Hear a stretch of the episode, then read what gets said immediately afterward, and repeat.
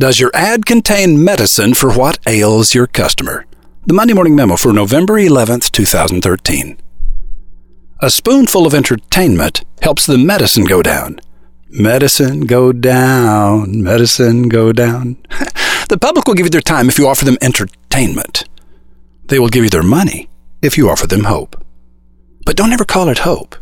Don't accuse your customer of being hopeless.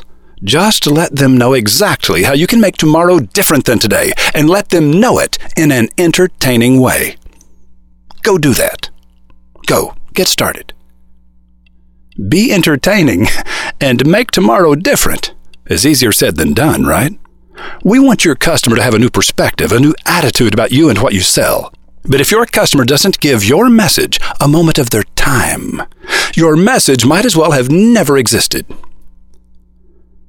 You paid the postage, but they didn't read the letter. Entertainment is the currency that will buy you their time. How might your ad entertain them? I'm not just talking about being funny. Humor is nitroglycerin. Handled correctly, it moves mountains. Mishandled, it moves things you didn't want to see moved. We often remember the humor but don't remember the product, right?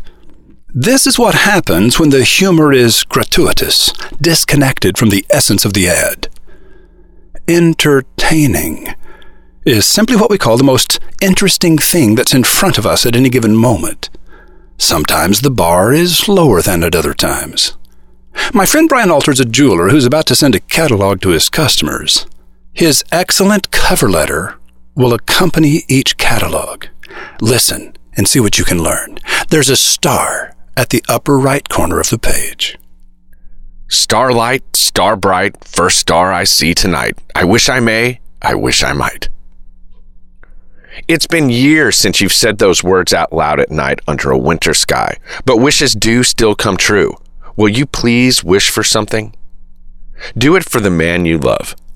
He wants to make your wishes come true, but he doesn't trust his own judgment. Give him a break, okay? He's a guy. Help him out. Be a kid again. Fill out a wish list. Men are usually so relieved to know for certain that you're going to like what they bought that they often buy more than one thing on the list. Seriously, he's doing the best he can. Give him a little help, okay? Take a look at the book.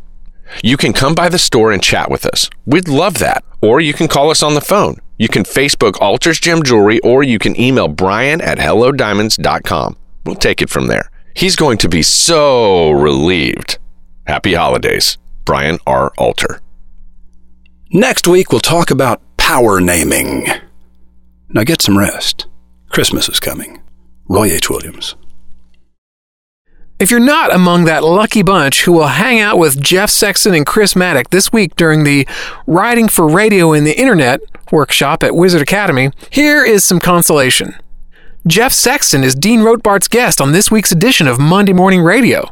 Whether you're writing your own web copy or hiring someone else to do it for you, this interview, like the two day course itself, will open your mind to a brave and lucrative new world where words make all the difference. MondayMorningRadio.com.